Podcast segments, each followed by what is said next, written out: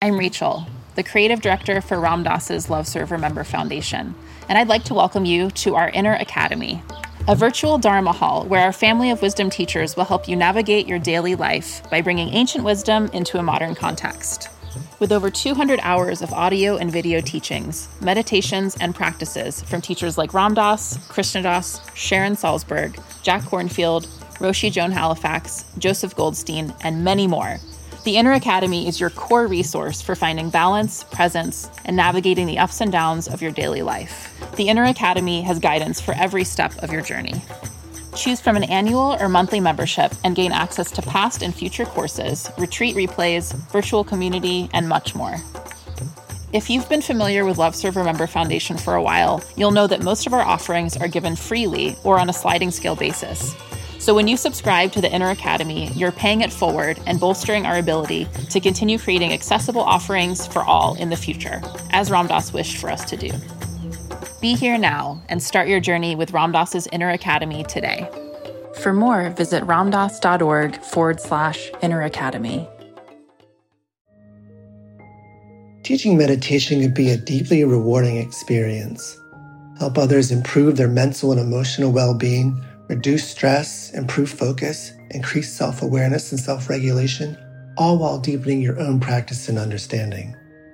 Join acclaimed author, Buddhist teacher, and Emmy Award winning musician David Nichtern on Tuesday, May 28th at 6 p.m. Eastern Time for a free online discussion on teaching meditation in Dharma Moon's renowned mindfulness meditation teacher training program.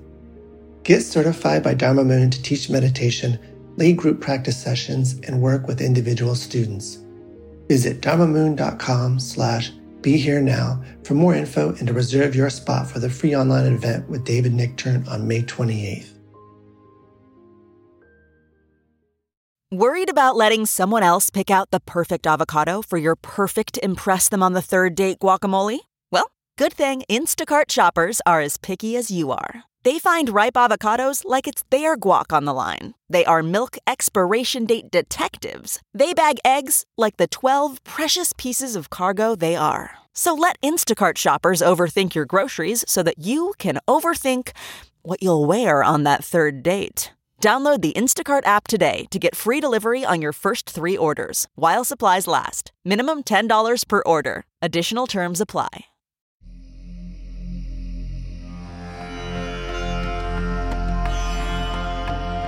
Welcome to the Metta Hour with Sharon Salzberg, where Buddhist wisdom meets everyday life. This podcast is brought to you by the Be Here Now Network and features interviews with the top leaders, teachers, and thinkers of the mindfulness movement and beyond. For more information, visit BeHereNowNetwork.com backslash Sharon.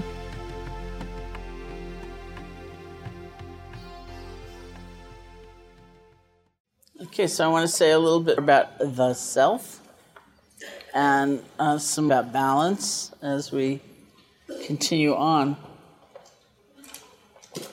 I also thought of something this morning, um, listening, uh, about another way of, of sort of holding different ways we hold the sense of who we are or sense of self. So, by popular demand, I'm bringing back this story about this time when uh, I was riding in a car with a friend and we got stuck in this terrible, hideous traffic and we're complaining very bitterly about it all the while.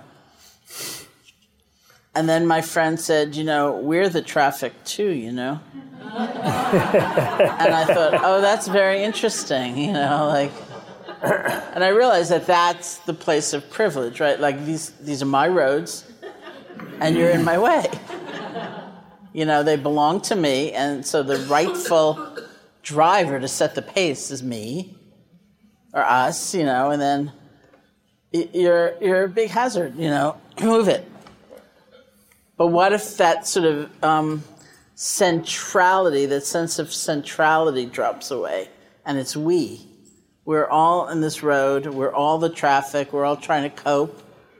Maybe we need to seek a common solution to the traffic flow in this town or something, right? Um, and that's just an interesting moment when that when the bottom drops out and that sense of being central while everyone else is marginalized drops away. And it becomes we rather than such a, a rigid or calcified sense of self and other and us and them. And of course, as we said, individual existence is here, right? It's not like we become a soup, you know, and um, it's not that you lose all boundaries, but there is also a we reality that is a little bit like looking at that tree and seeing the network of which it is really made.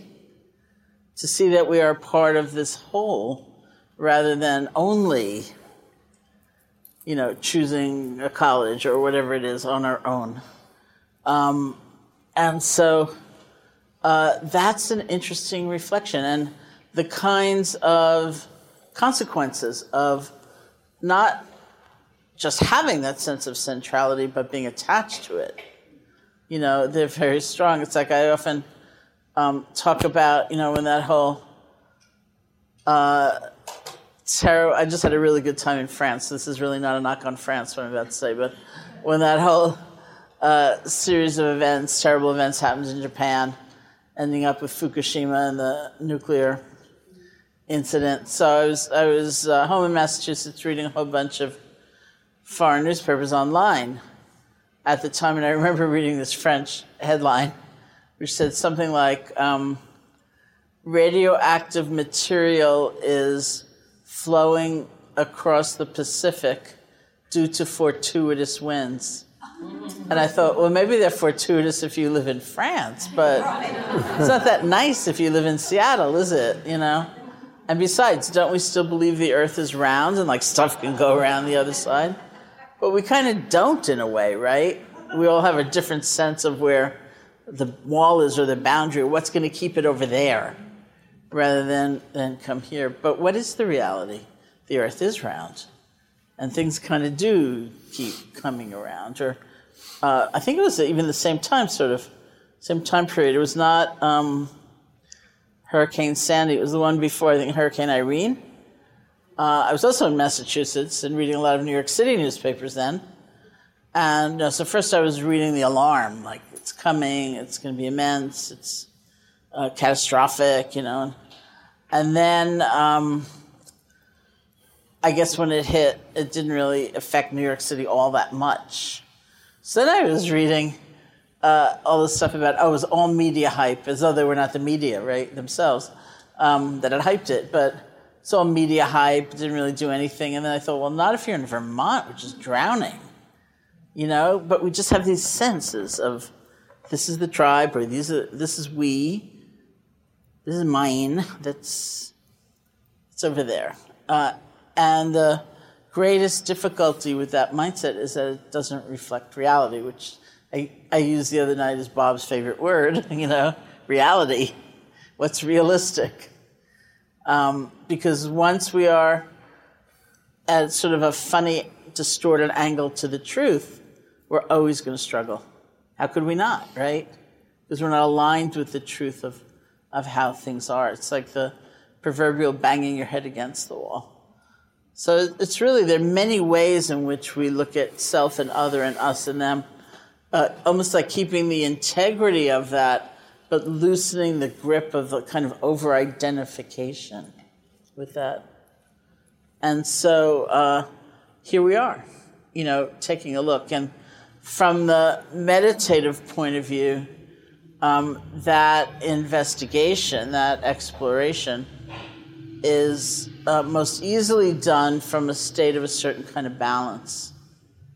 You know, because if we get sort of overwrought every time we see something come up in our minds and judgmental, and especially if we cling to it like I'm such an angry person and I always will be, um, or we go into a spiral of tremendous aversion. I can't believe I'm thinking this. No one else is thinking at all. They're sitting here in bliss. I'm thinking, I'm so terrible. I'm so bad.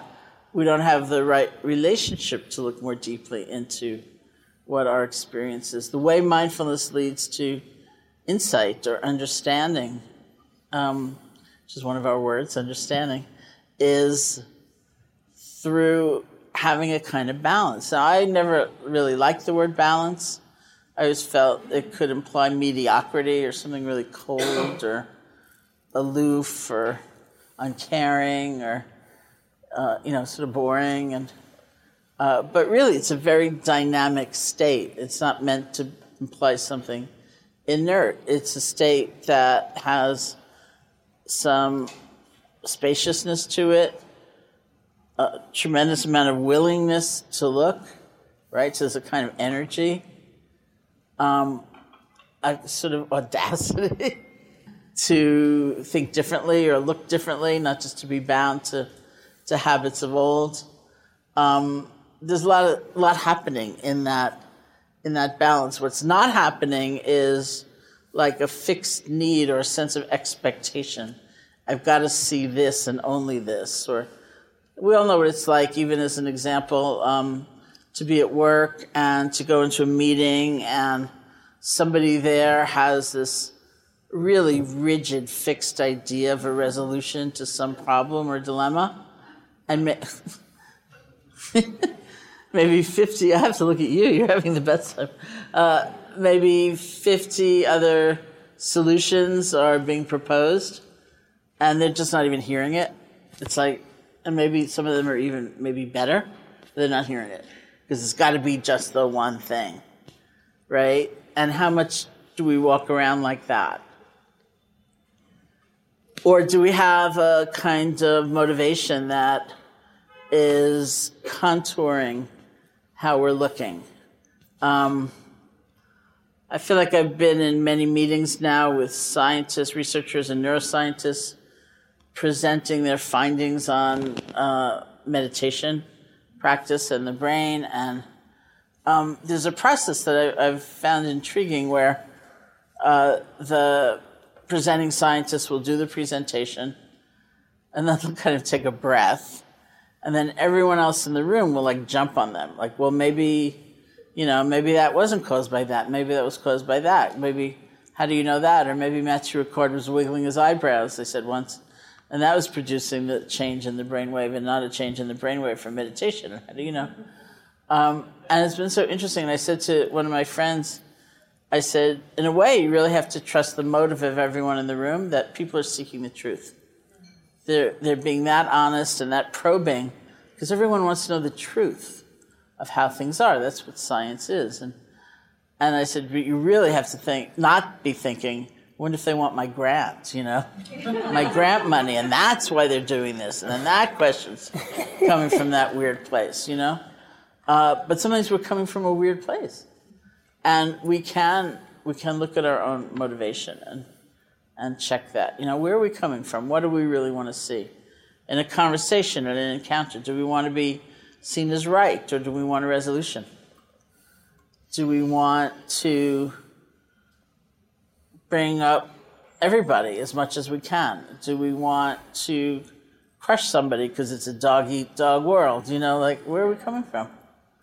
Um, there's a big difference, and we can feel it when we pay attention between a more narrow, confined, uh, tunnel vision, sort of holding. It's got to be just this one way, and an interest and an openness. It doesn't mean you have no convictions or no values or no principles or no ideas of your own, uh, but there can also be openness, right? Which is, is more reflective of life as it needs to be. Because when was the last time we were really successful while we were holding on to a fixed idea that was defying anything like change? You know, it, it's not really a success strategy um, to defy change and try to pretend it doesn't happen. So we have that option of looking at balance and really saying, well, what is it? And what I've come to see is, is that it's not as I had feared, you know, this really boring kind of dull, um, repressed state of not being able to feel anything. But it is a, a really different way of being with what's going on, so that um, the maybe more normal habitual limitations, and they are limitations, that give us tunnel vision or give us, um, you know, keep us bound to habitual reactions they don't have to be so operative, even if even if they're coming up. You know, we can kind of see them for for what they are. So this is really our our opportunity. You know, it's like when that friend of mine said, "Well, we're the traffic too." It's like all of a sudden perspective shifted. You know, and it's like, "Oh yeah, look, there's another whole way of looking." Um, or what happens when uh, we take that moment, as we did earlier today, to reflect on how many people contributed to the fact that we're sitting here right now. Or we take the effort, we make the effort to look at the tree and think about everything feeding it. You know, which is a sense. It's not. It's like a um, uh, mood almost. You know, it's not like you're gonna do a soil analysis. You know, and try to uh, pinpoint exactly what because it's a lot. But uh, it's that knowing that we live in connection and truth to one another. That's how things are. Um, that it is an interdependent universe, and that the the heart's response to that, which is what we discover, the heart's response to that is to is the generation of qualities like love and compassion, uh, which are a great relief to go back to that, and have to have understanding in them um, one of the things people often say about a word like love is that it's so saccharine, it's so over sentimentalized. Or uh, one person once told me they completely detested loving kindness meditation because, as they put it, it reminds me of continually forced Valentine's Day. Like on the count of three, you'll be filled with love. Um, and so it's, it's really not like that at all. I also go back to this kind of pithy statement from the Buddha uh, when he said, I teach one thing and one thing only, that is suffering and the end of suffering. I teach one thing and one thing only, that is suffering and the end of suffering. Um, there's one kind of witty friend of mine said once, uh, suffering and the end of suffering are two things, not just one I thought thing. you said that. No, no, no, someone else said that. But Mark quoted me, and uh, we once did a whole workshop, which you can catch at Tibet House US. I thought you said that. no, no, no, no. It wasn't me, but I'll take Two it. things, Sharon said. It's two things. Um, not one thing, but sometimes it is one But thing. What is that thing. about? Yeah. We did a whole workshop on that, so check it out, Tibet House US. Um, and uh, you know, because that's the um, you could say that's the grid, that's the uh, that's the valence that we're looking at. It's not good and bad, and you're like, you know, uh, a good person or not a good person. It's it's not like that. It's about suffering and the end of suffering, and that also links to the fact that our own suffering um, leads us to cause suffering. You know that that therefore our own happiness, freedom, joy, release is not a selfish thing. It's not like just being self-satisfied. You know, going home and lying on the couch and think I'm really good. You know, it's not like that. But our every interaction, our every effort, our every um, moment really is an expression of that question. Do we have a sense of inner resource and worth or not? And not if not there are consequences to that. I, th- I think I think if you translate it instead of and, if you're suffering along with its end, I think there's a way of suffering along with its end Then it seems i more teach like one, one thing, and one thing only suffering, suffering along, with, its, end. oh we just solved a very age-old dilemma end. Making the end a big thing. Then then they get that. suffering along with, its its, end. end. Okay. Mm-hmm. That's good. So just think about that for a moment. You know, Right. doesn't that feel better? The more of the end does always feels better. Um, I forgot where I was going to say that. Oh, uh, so that implies, you know, the we are talking also this morning about traumas and um, things that come up when you say to a retreat. I can't wait till the marketing department at IMS sees that. It's horrible counters stuff. Um, you know, uh, the possibility does exist right there to relate differently, at, which is the whole point. When I said this morning, what then? You know, we admit the sometimes really grievous truth of what happened, and then what?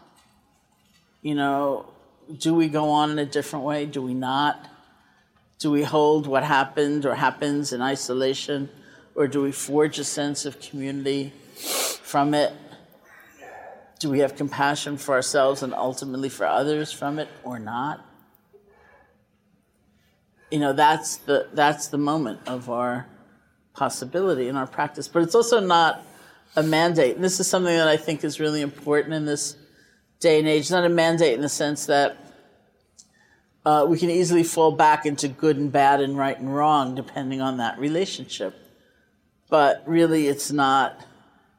It's not that way. Um, it's like it reminds me of my most recent book. It was called uh, Real Love, and I was quite late in turning in that book, really late, uh, like two years late. Um, but I was one day early from my final, final deadline was August 1st a few years ago, and I turned it in July 31st. So happy. And uh, I turned it in, and I got an away message from the publisher. Um, and I thought, oh, great, you know, I could have had three more weeks. But it didn't happen that way. So I waited and waited and waited and waited for something, you know, to come back about the book. And he finally wrote to me and he said, I really like the book. You know, the part I liked the most was when you quoted Joan Halifax, Roshi Joan Halifax, when she said something like, Don't try to force yourself to think of the traumas of your life as a gift. Think of them as givens. And don't don't Think try of to them as a given. think of them as a given, not as a gift. Don't try to force yourself to think of them as a gift. Think of them as a given, like this happened.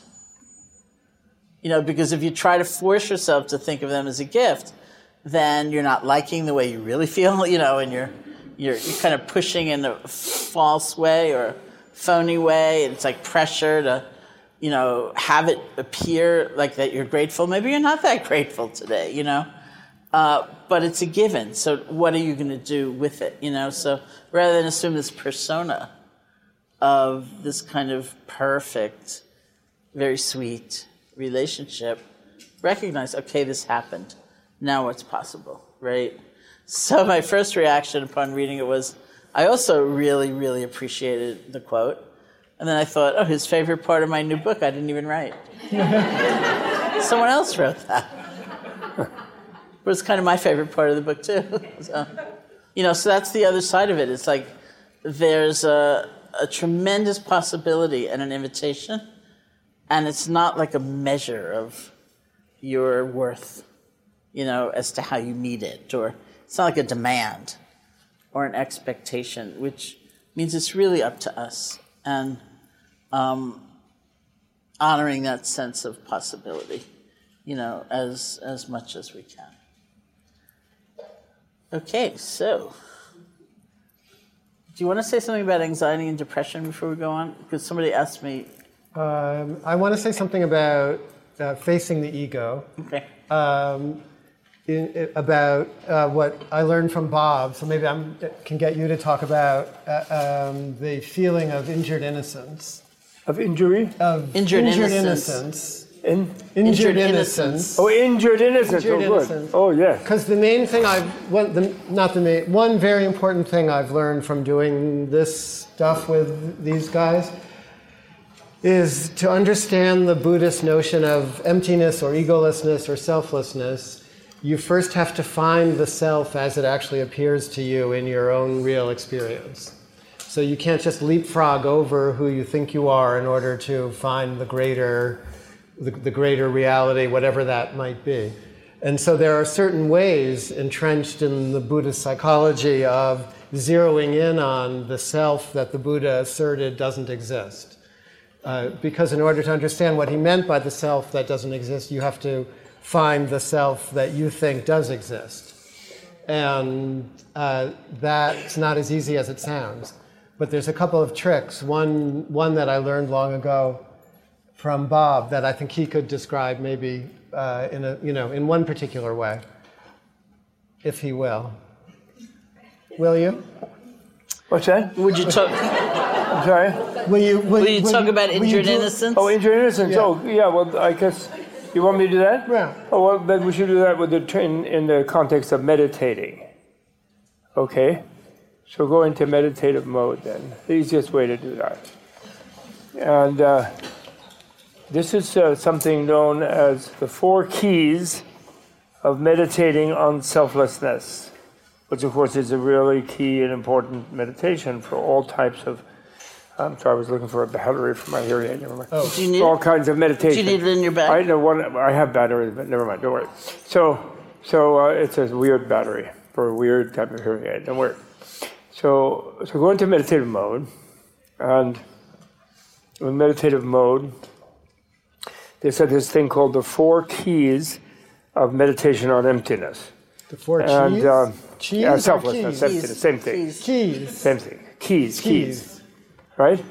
So the first key, the first key is called the identification of what is negated by the word selflessness. The lessness makes it a negation. And so, what is it? In order to understand a negation, like this room is lacking of an elephant, so you have to know what an elephant is, right? So, in order to understand selflessness, and that's what wisdom is, is the understanding of selflessness, you have to know what self is being negated. And so, the first key is to identify that which is being negated. Okay? So, in your meditation, you try to remember a time when you were innocent of something and someone accused you of it, preferably very vehemently. And even best is when someone you care about, uh, you know, said, "You did. How could you do such and such? How could you do that? How? Why did you do that? You did such and such, and you didn't do it. It doesn't work if you did." But if you didn't, then you strongly feel uh, the condition of injured innocence. And in remembering this incident, sort of a little bit like an actor, method actor, you know, you want to inhabit the emotion and the gut feeling that you felt. And this is a feeling that, that explodes or magnifies itself very quickly, probably in whatever you can manage to remember, into a feeling of indignation, righteous indignation, and eventually maybe anger if the person keeps doesn't listen to your alibi or your protestations of innocence and keeps accusing unjustly. So, uh, this is not to muddy it with those reactions. The very first shot of injured innocence is what you try to remember. And in the process of remembering, you do something that surprises you when you think you're supposed to be supposed to be thinking about a sort of space and an absence and all this kind of thing that people think about in the negation, you know, like emptiness or selflessness. On the contrary, your memory awareness you try to make that a smallest part of your concentration or your consciousness. So that it's as if you were a spy or a hidden witness. And the main feature of your consciousness is to recover the feeling of injured innocence in your gut, you know, which you might articulate verbally as like, how could they think I would do that? how could that, that, I would never do that, you know, like I'm, I don't do that sort of thing, you know, all that sort of thing would arise from this feeling. And So try to remember such an incident and try to feel the frustration and the and the indignation and the, but not the reaction just the feeling of hurt. And where it hurts that they would think and they would wrongly accuse you he she or they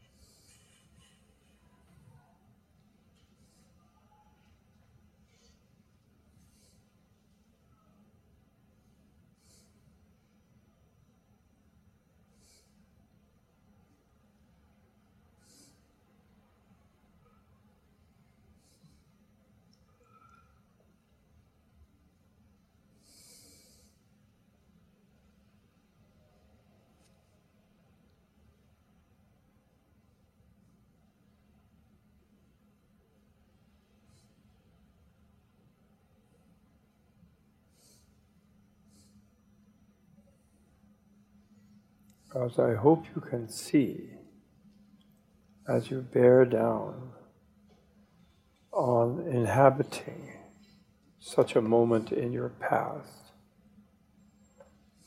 remembering in the form of reliving. It's like a kind of sickly feeling in the pit of your stomach sort of rising toward a kind of tightness in the diaphragm, in the chest, uh, up at the base of your rib cage. And it's like this sense of I, ego, as a pronoun, seems to come from. Unquestioningly, I would never, I am not like that. I I, not me, no, I'm not like that, no. I. Of course, those are all reactions that come from this feeling of fixed root, rootedness in the sort of gut heart area.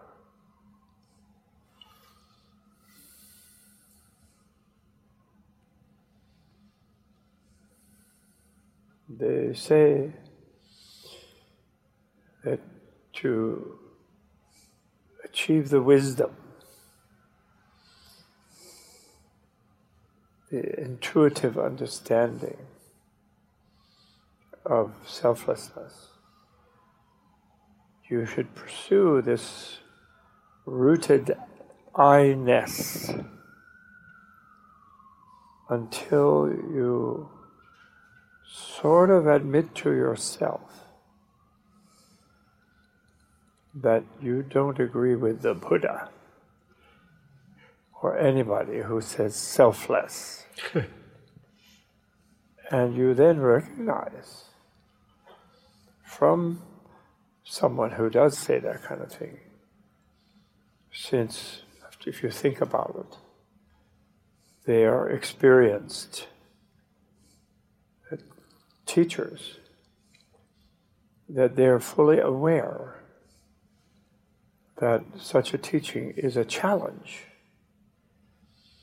And they don't expect a simplistic agreement from you.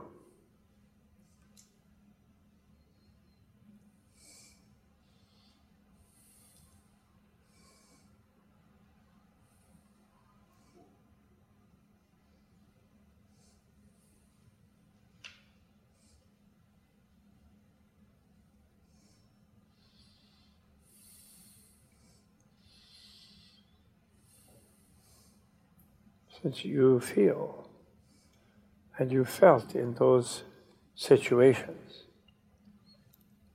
Unquestionably, undeniably, I am innocent. I, really I, am not like that. I wouldn't. I not only didn't, I wouldn't do such a thing.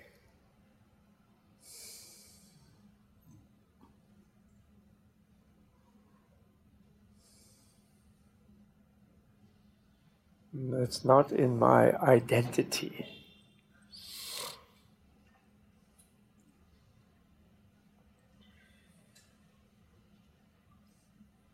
Then, maybe unusually, you really kind of get it right away. Or many of you have practiced it in the past, and maybe this a little bit you you know what what you can feel what what is being referred to here. And then you can move to the second key. And the second key is well, I don't feel I'm selfless, if that's what is meant. Because I am like this and not like that. I definitely feel real, I feel I really am like this. I'm, I'm a good person, not like that kind of person. But maybe Buddha, Nagarjuna, such and such teachers, maybe they knew something that I don't. So I will engage in the inquiry. I will accept the challenge and I will see if I, where they went wrong in my case, or where I'm going wrong. And I make a commitment ahead of time that I'm going to abide by the outcome. I'm not going to wander off into a state of indeterminate wonderment. Well, I still feel this way, but I'm not sure, but this way, that way. In other words, I will be pragmatic in my conclusion, which is surprising also. But the, the, that only has to do with the nature of having an understanding that is negate, negational. You know, if you're looking for an elephant in the room here, because someone says there's no elephant and you want to verify that, you sort of just give up looking at a certain point. You never find the non elephant. So a negational cognition is sort of open ended. You know what you expect to find, you know the conditions under which you would find it, they are not satisfied, and then you sort of bag the process of looking at a certain point. You're satisfied. But you never close around a non elephant. So it's a different, different thing from a positive cognition that you know that in your experience. So when you're going to be checking this gut feeling of self with an open ended inquiry, if you don't find it within certain parameters, you will abide by that acceptance. You'll accept that conclusion, which will be counter to your gut feeling. You recognize ahead of time. And then that creates a certain situation. So you, you, you make a commitment about that. You set up the experiment, experimental parameters for your inner work, inner inquiry. And then you start to take a look inside yourself. And the first thing you do is you look through your material processes. You do what Johnny Kabat-Zinn calls a body scan. And you look, you look in your gut. You sort of look in your brain, you look in your nervous system, you look in your heartbeat and your digestive system. Whatever map you have of your body, you look in it. And there is there some sort of a solid thing in there that makes you feel ill when it's disrespected. That you feel that the I arises from, and that the I refers to, and clunk hits it. So you look for that. And here we have a wonderful gift of the wonderful scientific materialists of the last few centuries who have gone right into the body and the cells and the molecules and the atoms, and then in the last century, especially the subatomic particles and the waves, and then the inconceivable super subtle realm on the boundary of the speed of light. And below the wave particle paradox and where there's spooky action at a distance, all this kind of, we can meditatively go in there. You don't have to know the math, because it's a matter of like little billiard balls and images, you know, and little explosions, and you can go into that. And if you develop meditative concentration along with your inquiry, which is what vipassana is supposed to do, your vipassana, you'll have a feeling that whatever this self is, it's not a material, at least an ordinary material thing. You definitely will achieve that. So then you say, well, maybe it's a sensation because I feel all congested when someone accused me, and I, I feel like, oh, like, ah, no, you know, I feel sickly that I'm that it's being stressed like that. So it's a feeling, kind of. So then you look at those feelings, those sensations, and that's it's kind of painful, but but then you notice that there change. It's not a set feeling, it's not a same feeling always. Now it feels like congestion, now it feels like a heat, like a kind of rage, now it feels icy cold, now it feels, you know, you. There's no fixed feeling that has you, your own name on it as a label could hold your name as a label, or even could hold the syllable I, or the Greek two syllable ego. So then you think, well, wait a minute, maybe it is my name. It's maybe an image I have of myself, a word or an image or a sound. So then you look into your verbal, imaginative, ideational, processes. And I have a word self, and I have a word Bob, and I have a word human, and I have a word I. And I know the pronoun, personal pronoun in many languages. Wo, watakushi, nga, aham, moi, ich. You can go through all of them. And even those things you will disassemble under your investigative vipassana ish analysis as you turn your mind in. And you, like, for example, my name is Bob, but some people call me Hey You, some people call me Dodo Head, some people call me Thurman, some people call me Bo, some people call me Alexander, I mean, etc.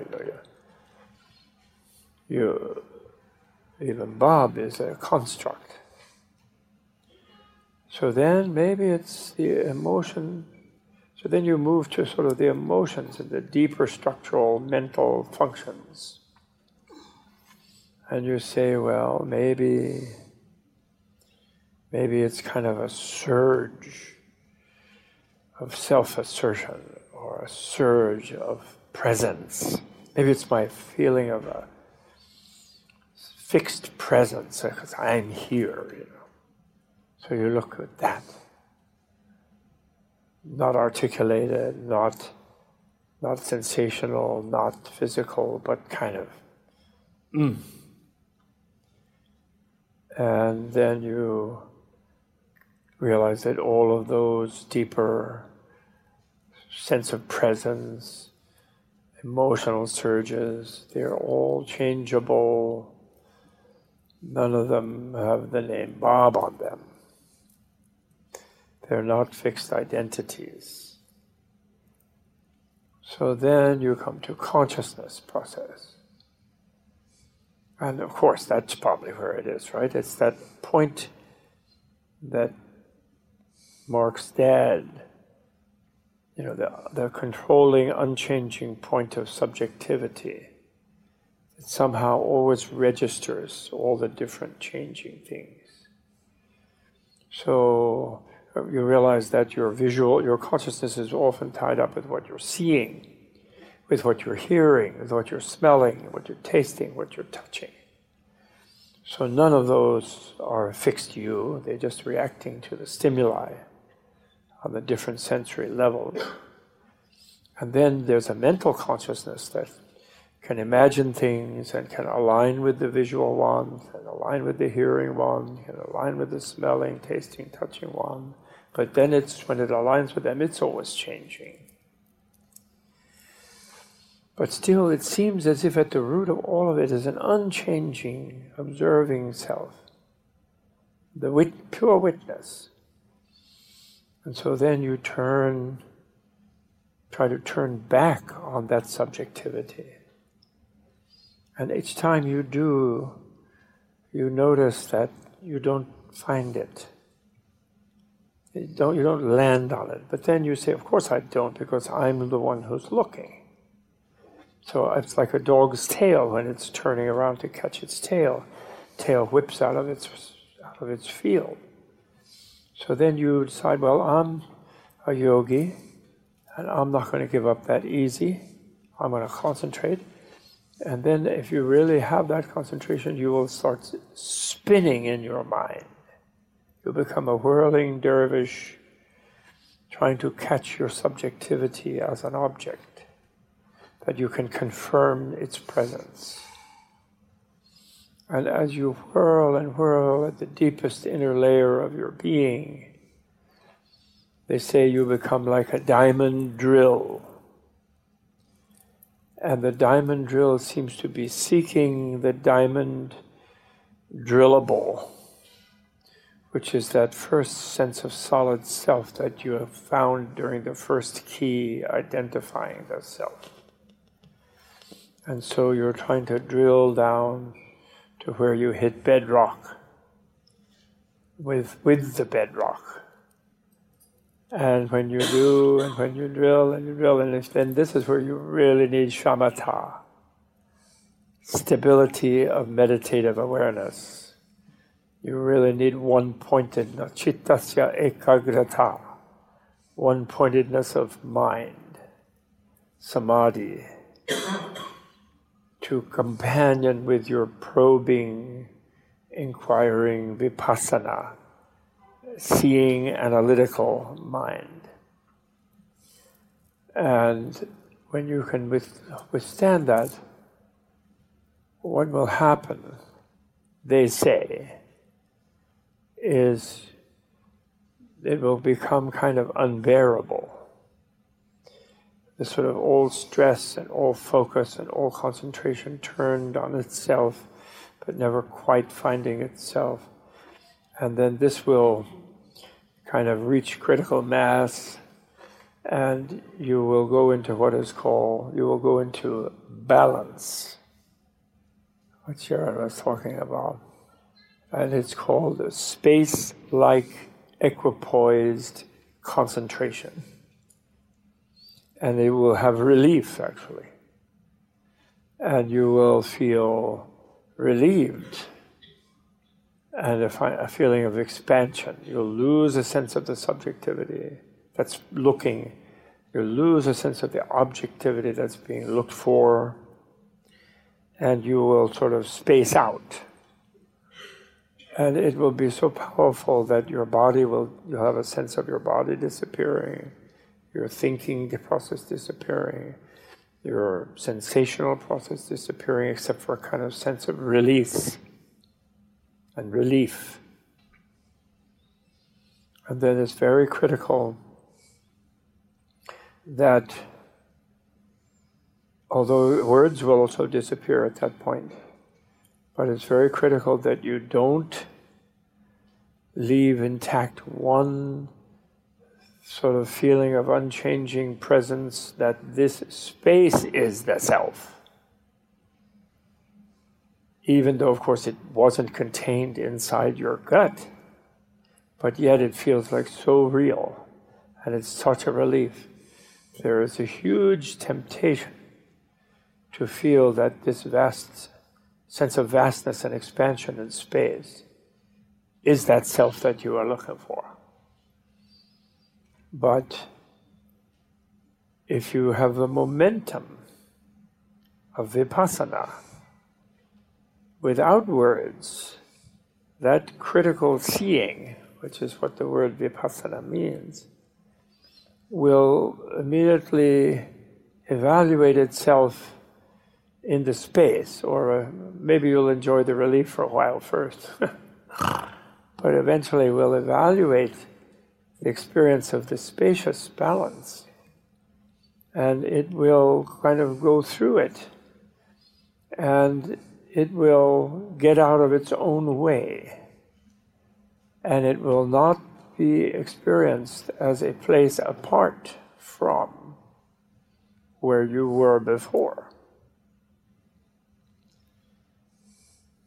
Although, when you move from the space like equipoised samadhi, when you return to being sitting here in the chair in Tibet House or, where, or wherever you are meditating, wherever you are pursuing that inquiry, the feeling of that spacious thing will balance itself within the field of differentiation.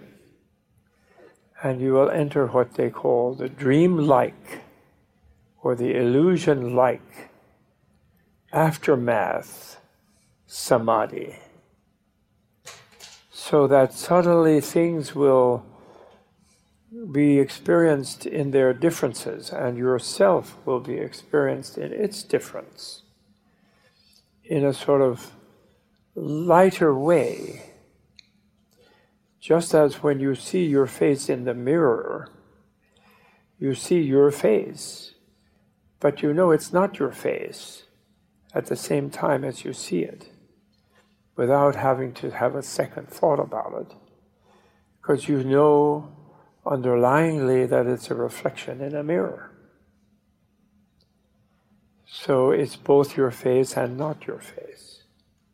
And that doesn't frighten you or freak you out in fact, it carries over the relief into what you previously thought of as the unrelieved experience of self versus everything other.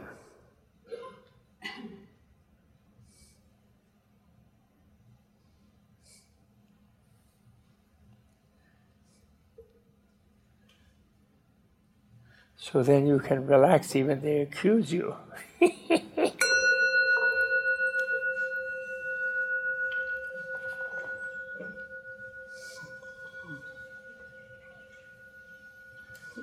Is that helpful, Mark? Is that, that was, helpful? That was great. Any questions? Yeah. Uh, could, could, you uh, wait for the microphone? Microphone.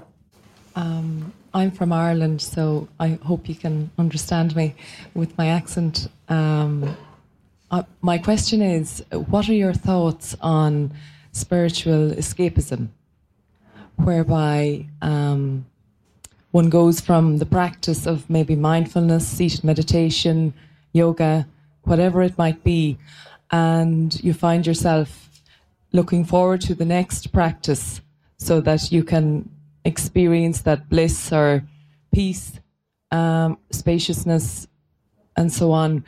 And um, outside of it, it's it's not so blissful or spacious or nice. um, it's just the term that has come up for me recently quite a bit, and I'd love to hear your thoughts on it. I think we all could answer differently, maybe, or maybe the same. I would say there's a lot to be said for it, uh, for the for the um, the positive experiences that you're having, that one is having in those. You, you know, we're we're we're locked into a sense of unease uh, because of our confusion. That's the so we have to be realistic about. Oh yeah, this sort of seems like a drag. Our regular lives. And then we go to these places where uh, the, um, the parrying, you know, with reality that I, I don't know if you were here last night, but where the assault, the trauma of everyday life is removed from us a little bit and we can feel the, our natural state start to emerge. That's very uh, reassuring that you know you can develop a lot of um, inner strength from that that eventually helps you be in the regular world that's more difficult mm. with this kind of courage or confidence or faith or um, uh, you know you know what I'm saying wisdom yeah. uh, wisdom maybe even uh, so I wouldn't worry yet about uh, um, uh, a sense of attachment to the escapist aspect of the spiritual. You know, obviously, if you like, if you watched the uh, uh, Wild Wild Country, if you watched the, the documentary on Rajneesh that was on Netflix, you could see how bad it could be. Yes. You can see where it can go. That yes. sense of escapism, uh, but um, you know, doesn't have to go that bad. Okay. I consider this kind of thing an advance so you're getting an advance on then dealing with the nitty gritty sort of thing, you know, right? This is an advance. And then the French expression also uh, I like reculer pour mieux sauter. You know what that means? That means you draw back to be able to jump further. So, you know, you, well, wait, you're going in the wrong direction. You're going away from that high jump. Well, you go far away so then you can jump further the next time. And baby step, baby step, you know. That's it, bit by bit. It gets better and better, right? Baby Doesn't steps. It? Baby Doesn't steps. It, it does. It I would also agree with that. I mean, I think that uh, you know, there's there's also a way. I mean, I think the gap that we're looking for, I'm certainly looking for, um, is is first the first gap is between what we're feeling and how we're acting. That's a really important place for some spaciousness, you know, and so the consequences of really clinging to the retreat space are different than preferring it or taking the point that there might be something within it that you really need to work on transferring into your ordinary day to day life. Um, they're just different. It's like when I was using the example of wanting to get the new apartment so I could have the ownership of, of the wall hanging you know, we want something so badly, we don't look at the consequences of what else we're giving up or what we're compromising in order to get it. And so that's just like tunnel vision. You know, that's attachment. And so, uh, but there's a, a, a tremendous gift if your life allows for that, you know, to, to be able to enjoy it. It's also very culturally ridden, you know, like for people who say come to a three month retreat at the center I co founded, uh, many of them have friends or family members who are completely mystified. Like, completely. Like, how in the world could you contemplate, say, being silent or, or going on intensive retreat for three whole months? And if you told one of them that you were going to graduate school for four years, I bet they wouldn't blink. You know, right? You know, but this this is also our conditioning. And and yet you don't want to fall into that attachment because then you will start compromising things in your own day to day life or uh, leaning on things in your day to day life in a way that's going to be harmful.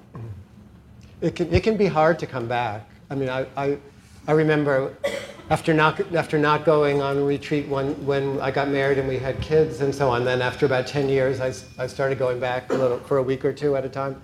And coming back into the family, into, you know, after being on retreat was, was, it was my wife was like, oh, why are you going to, you'll come back so cranky, you know? Because everything felt, everything felt like an assault. And I, you know, like I could see what was wrong, like everything was wrong. And, um, but gradually it got smoother.